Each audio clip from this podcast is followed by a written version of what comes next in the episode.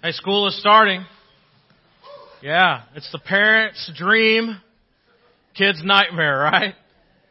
So speaking of dreams and nightmares, how many of y'all have those at night sometimes? You're in the middle of the night and you have a dream or nightmare and you wake up and you think, oh my goodness, I'm glad I, that didn't come to fruition or man, I hope this doesn't come to fruition. And so our minds are subconsciously trying to solve problems that we're living and thinking through in life or we even try to reinterpret or try to redo things back in life. That maybe something was a, a living nightmare and we kind of go back to it and try to solve it and, and those kind of things. Well, this morning we're going to be looking at this idea of what does it mean to have an ambition?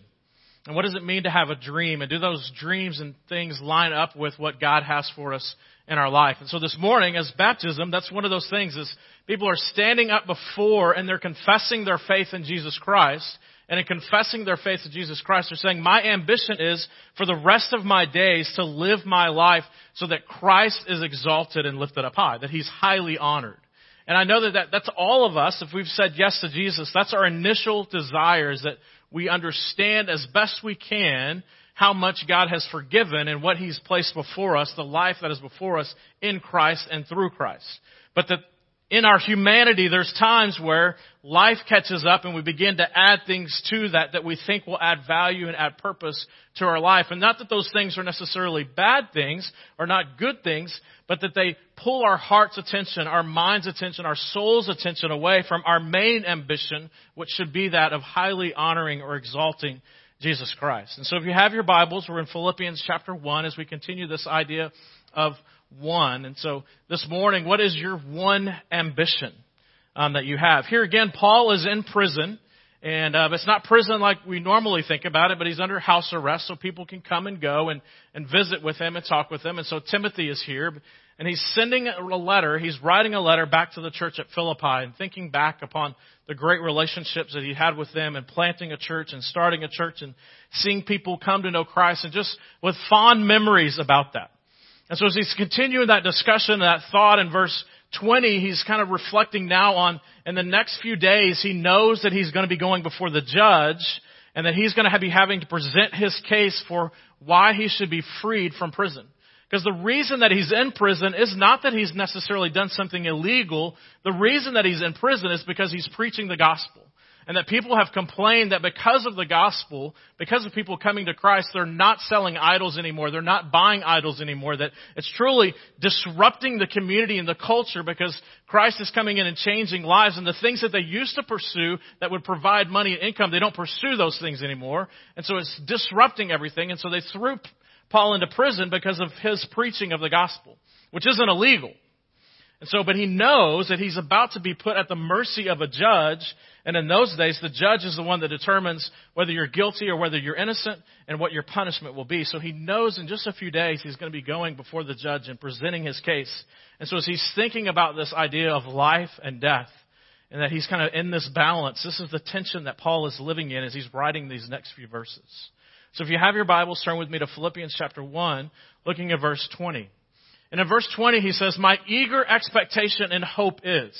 So those are the very first words that he offers here in verse 20. My eager expectation and hope is, and he says a few more things, but in the midst of that, he says, I hope that in life or death that Christ is highly honored because of me, that Christ is exalted because of me. Whether I die or whether I live, my ambition is, my eager expectation, my hope is that in my life or my death, when I present my case, that Christ is highly honored, that if they convict me of anything, they convict me of the fact that Christ has been honored through my life or through my death. This idea of eager expectation is one is that his eyes attention, our eyes attention and affection are pulled in a way that we're drawn to it and that everything else could be going around us, but we're so focused in on this one object of desire, everything else is around the world is passing by, but we're focused in on that and we're not distracted this way or that way.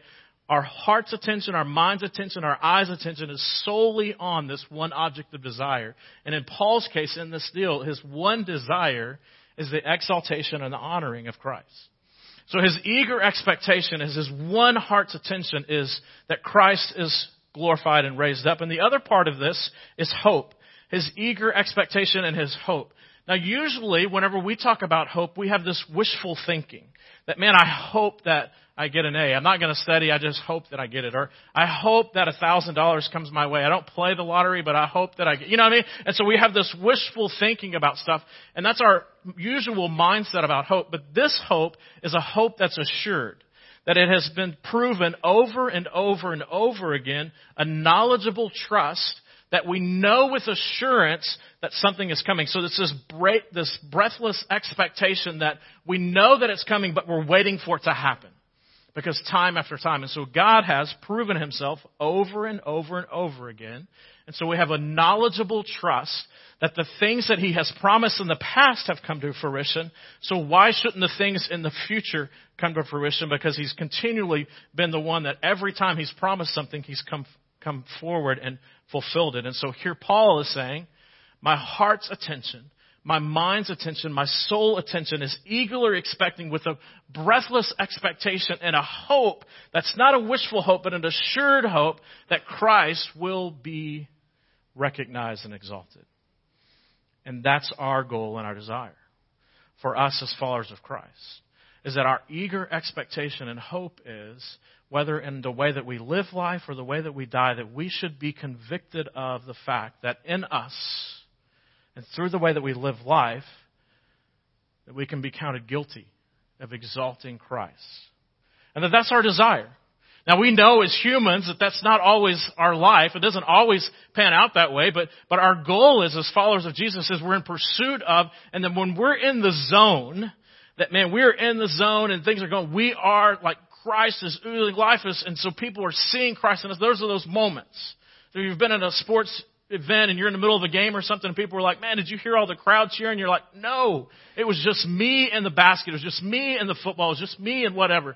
Because you're such in the zone. And that's what Paul is saying is that as followers of Christ, there's going to be moments where we're so in the zone and our hope is so on that Jesus. That we're so focused on that, that Christ is highly exalted in us that that's our ambition. What is your ambition? There's an old song called Solid Rock, and some of you know that song. And we'll probably sing these verses as I say them. This first verse, just the first part of the verse verse, really hones in on what Paul is saying. It says this, My hope is built on nothing less than Jesus' blood and righteousness. And so that our hope is, it's not a wishful hoping, it's a known hope. Because again, what? Christ died and gave his life on the cross and he fulfilled that promise and that through that we have life in him. So there's this knowing hope, a full hope. And then the second part, it says, I dare not trust the sweetest frame, but wholly lean on Jesus' name. Everybody's like, what's the sweetest frame? Sweetest frame is you walk by a house and you're like, whew, I could live there. You know what I mean? You've been to some of those houses and you walk by and you're like, drive by and you're like, I could live in this neighborhood. And what are we saying is that's something to attain to. That's something to get to. We have an ambition to get to that place. And so the author of this hymn is saying you can walk by those things that the rest of the world says, man, I need that. That would give me self-worth. That would give me self-value. If I lived in that house, I drove that car, I had this, then people would say, you have arrived. What this guy is saying, what Paul is saying, amidst all those other things, yes, those are not necessarily bad, but I don't trust in those things. I trust wholly, I lean wholly on Jesus' name and what he has done through the cross. That's why I have hope. That's my ambition. To not bring self-comfort and convenient to me, but to be recognized that Paul's dream and ambition was not to be in prison. His ambition and dream was to plant churches and to see people come to know Christ. And even because of that, even because he was obedient, he was in a place that he didn't think he would be. And the same is true for us that life is sometimes going to stink. Even in the midst of being obedient to what we've been called to do, and God's going to have this moment where He just kind of pushes pause and we reflect and like, why am I here? God, what are you doing? And in that moment we go, if nothing else, God, through this, may you be exalted.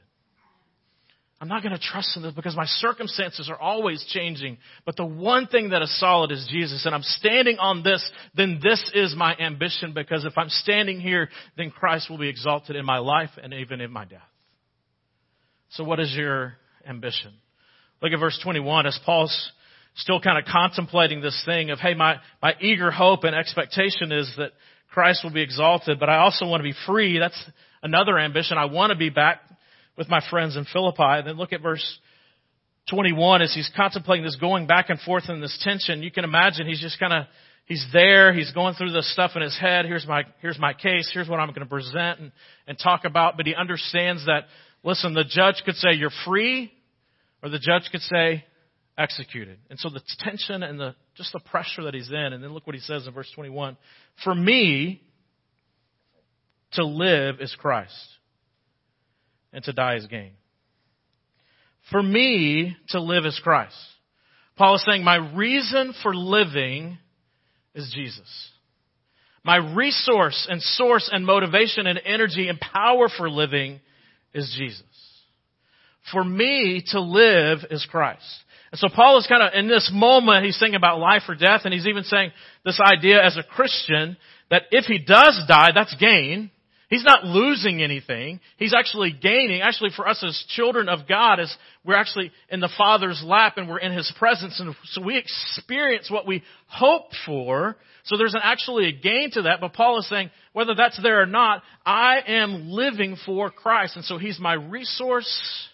He's my energy. He's my motivation. He is life for me. Now let's be honest. As we think about this, most of the time for us, again, because we're human, this is a journey. For most of the time for us, it's for me to live as Christ, plus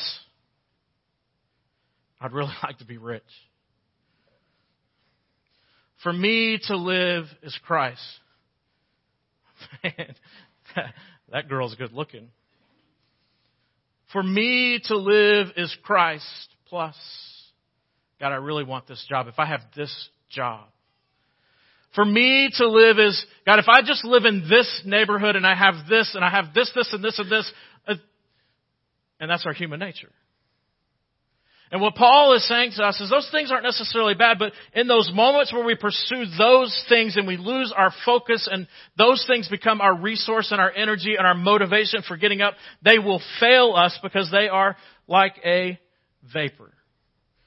Ever ever been that time where you thought, hey man, if I just had X or if I just was in a relationship with so and so or if I just attained this job or this position or this whatever, and you get there and you grab it and you think, man, and maybe for a minute, maybe for a day, for a week, and then the luster's gone. This is that principle. Our ambition as followers of Christ is that He would be honored. And those things of life that we attain to, they're not necessarily bad things, but if they turn our heart's attention, our eager expectation away from the cross, then we begin to worship. We begin to bow down. We begin to do things and we're motivated to pursue those things and not make Christ highly honored and exalted. Too many times our ambition is for me to live as Christ, but many times our reality is for me to live as Christ, but there's these other things.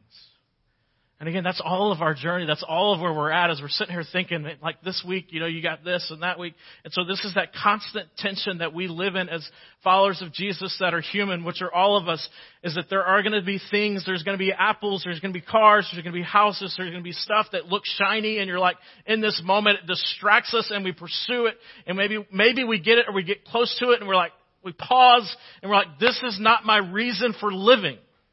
It's not the thing that motivates me. It's not the thing that resources me. Jesus is. So our reality should be that, living in that tension. We, we have this thing that we filter life through when we make decisions. And we have two filters that we can make decisions through. One is, is a quality of life filter, or the other filter is a gospel filter. Now the gospel filter is Philippians 2, 4. It says 2, 3, and 4 that when I look at others, I see them as above me. I see them as their needs are more important than my needs. I will consider others before I'll consider myself. That that's the gospel filter. The other filter that we have a tendency to use is my quality of life filter. Is this going to make my life better? Is this going to make me more medicated? Is it going to medicate my life? Is it going to medicate my pain? Is it going to perceive me? Is it going to raise me up in the eyes of others so others will see me differently? And so we have this perception, especially in American culture, of a perceived quality of life. That it's a house, white picket fence, two and a half kids, two cars, and all this stuff that if we have this, if we attain this, then that will give me a quality of life and I will have reached my ambition and everything will be okay.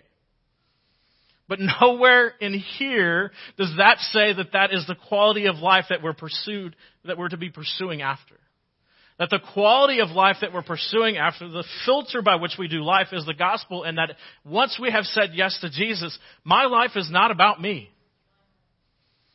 My worship choice and all that, that is not about me. Everything that I'm about is others so that others can see Jesus in me and they want what I've got because I am free from pursuing all that junk.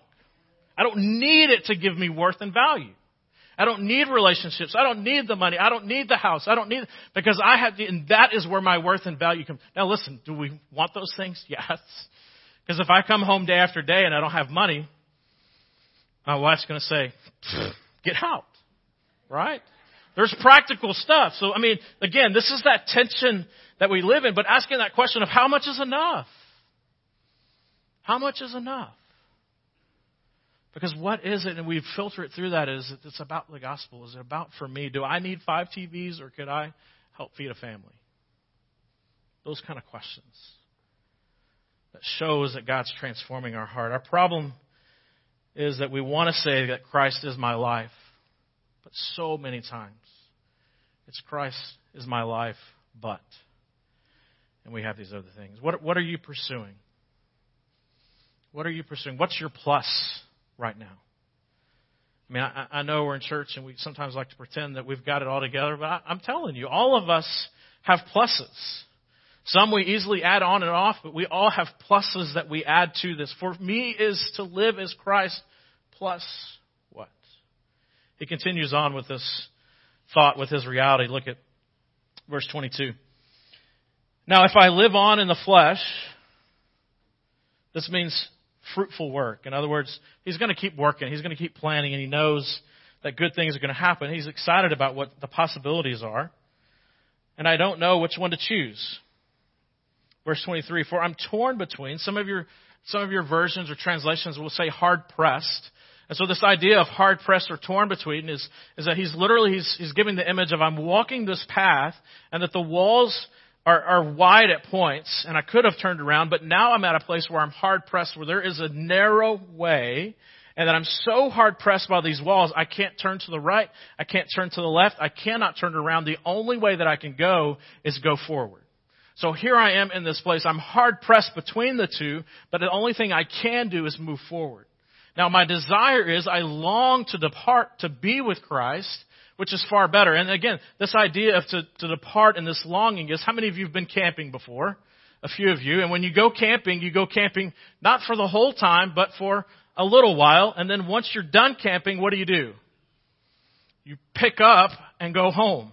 So this idea of depart is literally to loosen the tent pegs and the strings to loosen them so you can depart and go home. So here Paul is saying, I long to pick up the tent pegs of this little season we call life because I long to be with Jesus for eternity, but here I am still tented, pegged down. The other idea part of this is that his, his ship is tied to the moorings and so that he would long for the rope to be untied and to push out to sea and to experience the fullness of what it means to be a ship at sea, but he's still tied to the shore. So here Paul is saying, look, I've got some, there's, I have a great hope of what it's going to be like to be in eternity with Jesus. I long to depart, to move up these tent pegs and to be there. And I'm torn between those things. I'm hard pressed. But the only way that I can go right now is I know that God is moving me toward it's not my time. So I know that as I present my case that things are going to be, and so I'm moving forward in the direction that it has for me. This is my reality. I know what would be easiest, but here's my reality. I will remain Verse 25. Since I'm persuaded of this, that I'm hard pressed and going in this direction, I will remain and continue with all of you for your progress in the joy and faith. Literally, I will walk hand in hand with you.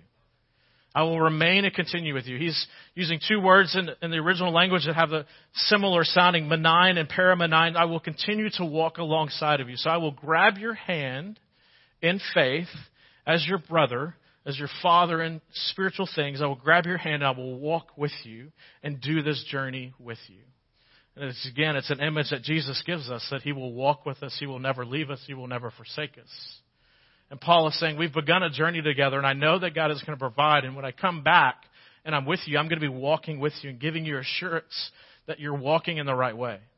And as he started in verse 20, he says, my eager hope and expectation is that, that in the midst of life or death, that, that, um, in the midst of this, that Christ would be exalted. Then he comes back around to verse 26, the end of our study here, and he says, so that when I do come back to you, that you're not boasting in the fact that I was released from prison, but when that I come back to you, that you may boast in Jesus Christ and he may be bound. So that you may worship and you may see that God is truthful and that he again fulfills his promise and that we have a hope that's not a wishful hope, but it's a knowledge based foundation true. It will not change because God it will not change. He's time after time after time has given us a promise and fulfilled it. And this promise that we have a hope and that if we live life as an ambition of exalting Christ, that God will always work out a situation, maybe not to the way that we think it would, but even in that, He will exalt Himself because it's not about me. It's about Him. And so as we grow in our walk, as we do life, life is going to stink sometime. And you're going to end up in situations, you're going to end up in circumstances that you're going to want to ask God, what in the world is going on? And it's a great time for us to pause and say, God, whether it's life or whether it's death, I pray that the one thing that I'm known for, that the one legacy that I have, that my one ambition, my one hope, my preferred future, my business plan is that everything else can go to kaput, but the one thing that I want my life to be known for is that Christ is highly honored and exalted through me. That I lean not and trust not on any other sweet frame or anything else, but totally and wholly I lean on Jesus' name. Let's pray. One of the things about um, Chris Norton's story that I want to tell you about. There's a guy named Chris Norton. And uh, Chris, his story is a few years old now, but I was reminded of it not too long ago. And Chris is someone that he had a dream, he had an ambition. And his dream and ambition was to play college football. He's 18 years old, he got a scholarship, he's playing football, and things are going great. He's moving up, and he's halfway through the season. His parents get to come watch him play. It's one of the first games that they get to see him play in college. And so he's excited. This is his deal. And the first kickoff, he's running down. It's right after halftime. He's running down the side. He's the outside guy. And he says, as he, as he describes it, he says, I see the hole beginning to open up. And so as I see that hole, I know that this is where the guy's running through. So he makes that break and he's running in. And he's like, I know exactly what's going to be happening, where it's at. And he sees it and he makes that leap. And as he reaches out, he grabs him and wham, the guy comes down. Other guys jump up and he's excited inside. He's like, yeah, I can't wait. And he gets up to push up and he can't move. And in that moment, he realizes something's wrong. His power, his ability to get up is gone. Matter of fact, he finds out over the next 24 hours that his C3 and his C4 vertebrae are shattered and that the doctors give him a 3% chance to walk, to ever walk again. Matter of fact, he was a few days in and he said, you know, that there was a point where they had already told me this, said, hey, Chris, you're never going to walk again. You have 3% chance of even feeling anything below your neck. And at one point he was in there and he's kind of depressed and thinking about it. And he said all of a sudden he felt like, hey, my foot wants to move. And so he tried to move it. It wouldn't move and all that. And he told the doctor, doctor, I have this feeling that, that my foot's about to move. And the doctor came in and said, look, Chris,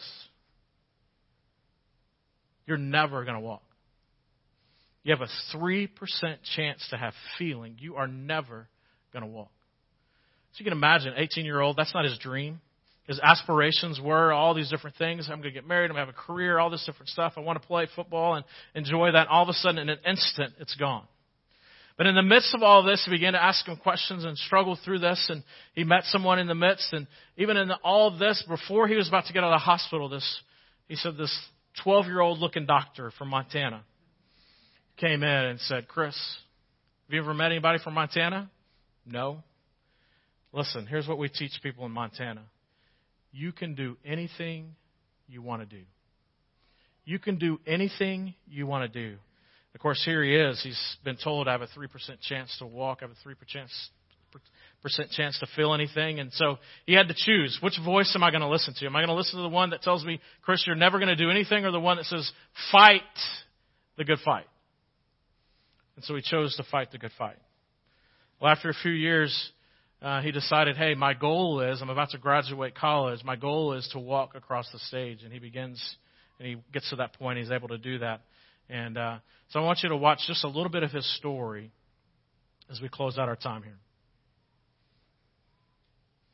Finally tonight, America Strong, the incredible moment at one wedding, the newlywed bride and groom, and the walk that so many thought would not be possible. Chris Norton, 18 years old, a star freshman football player at Luther College in Iowa. October 16, 2010, his life would change in an instant.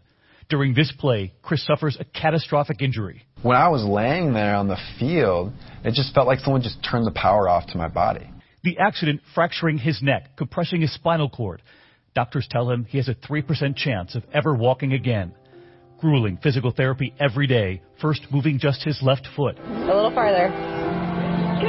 Good. Then practicing standing up, taking steps one by one, determined to walk again. Come on, Chris. Come on, buddy. Treating the physical injuries and the emotional ones as well. I was concerned because I didn't even love myself, so how is someone else going to love me?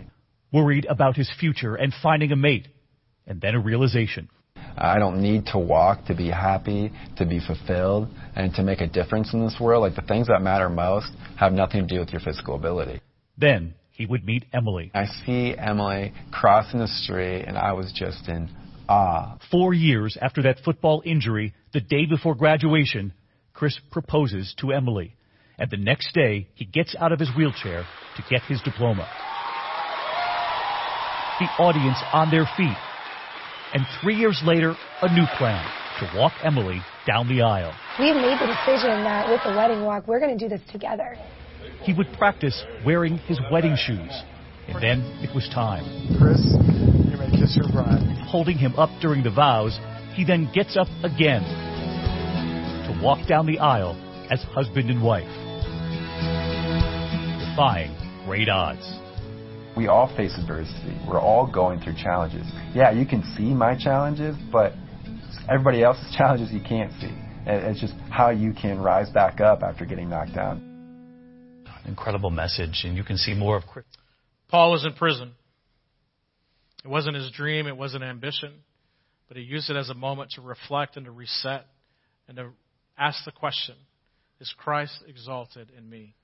One of the things about Chris's story that they didn't show here is that they came to faith in the midst of this. Him and Emily came to faith, and that was the question that he had to deal with is God, what is it that you want to do with me?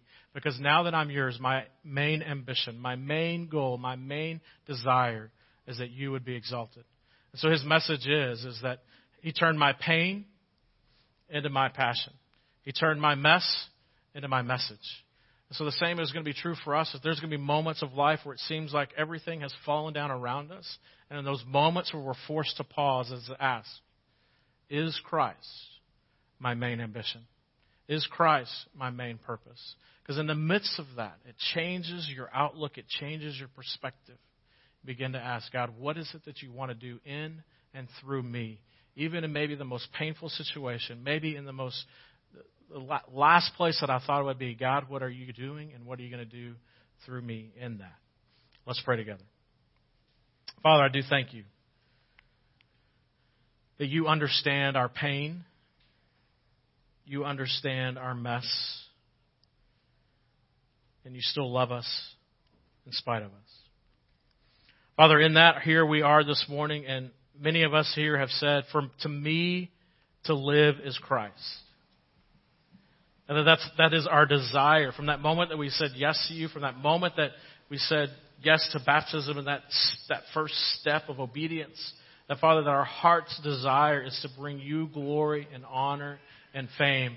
But so easily we admit that we add other things that we think will bring some other purpose or some other pleasure or some other meaning and worth. And every single time they are fleeting and they leave and they're gone. And only you remain. For me to live is Christ. May that be our heartbeat. Maybe that be our passion. Maybe that we, may we be so hard pressed that we can't turn to the right or to the left, and that we can only move forward in that direction of you and you alone. That our eager expectation and hope would be you glorified and you raised up. It's in your Son's name.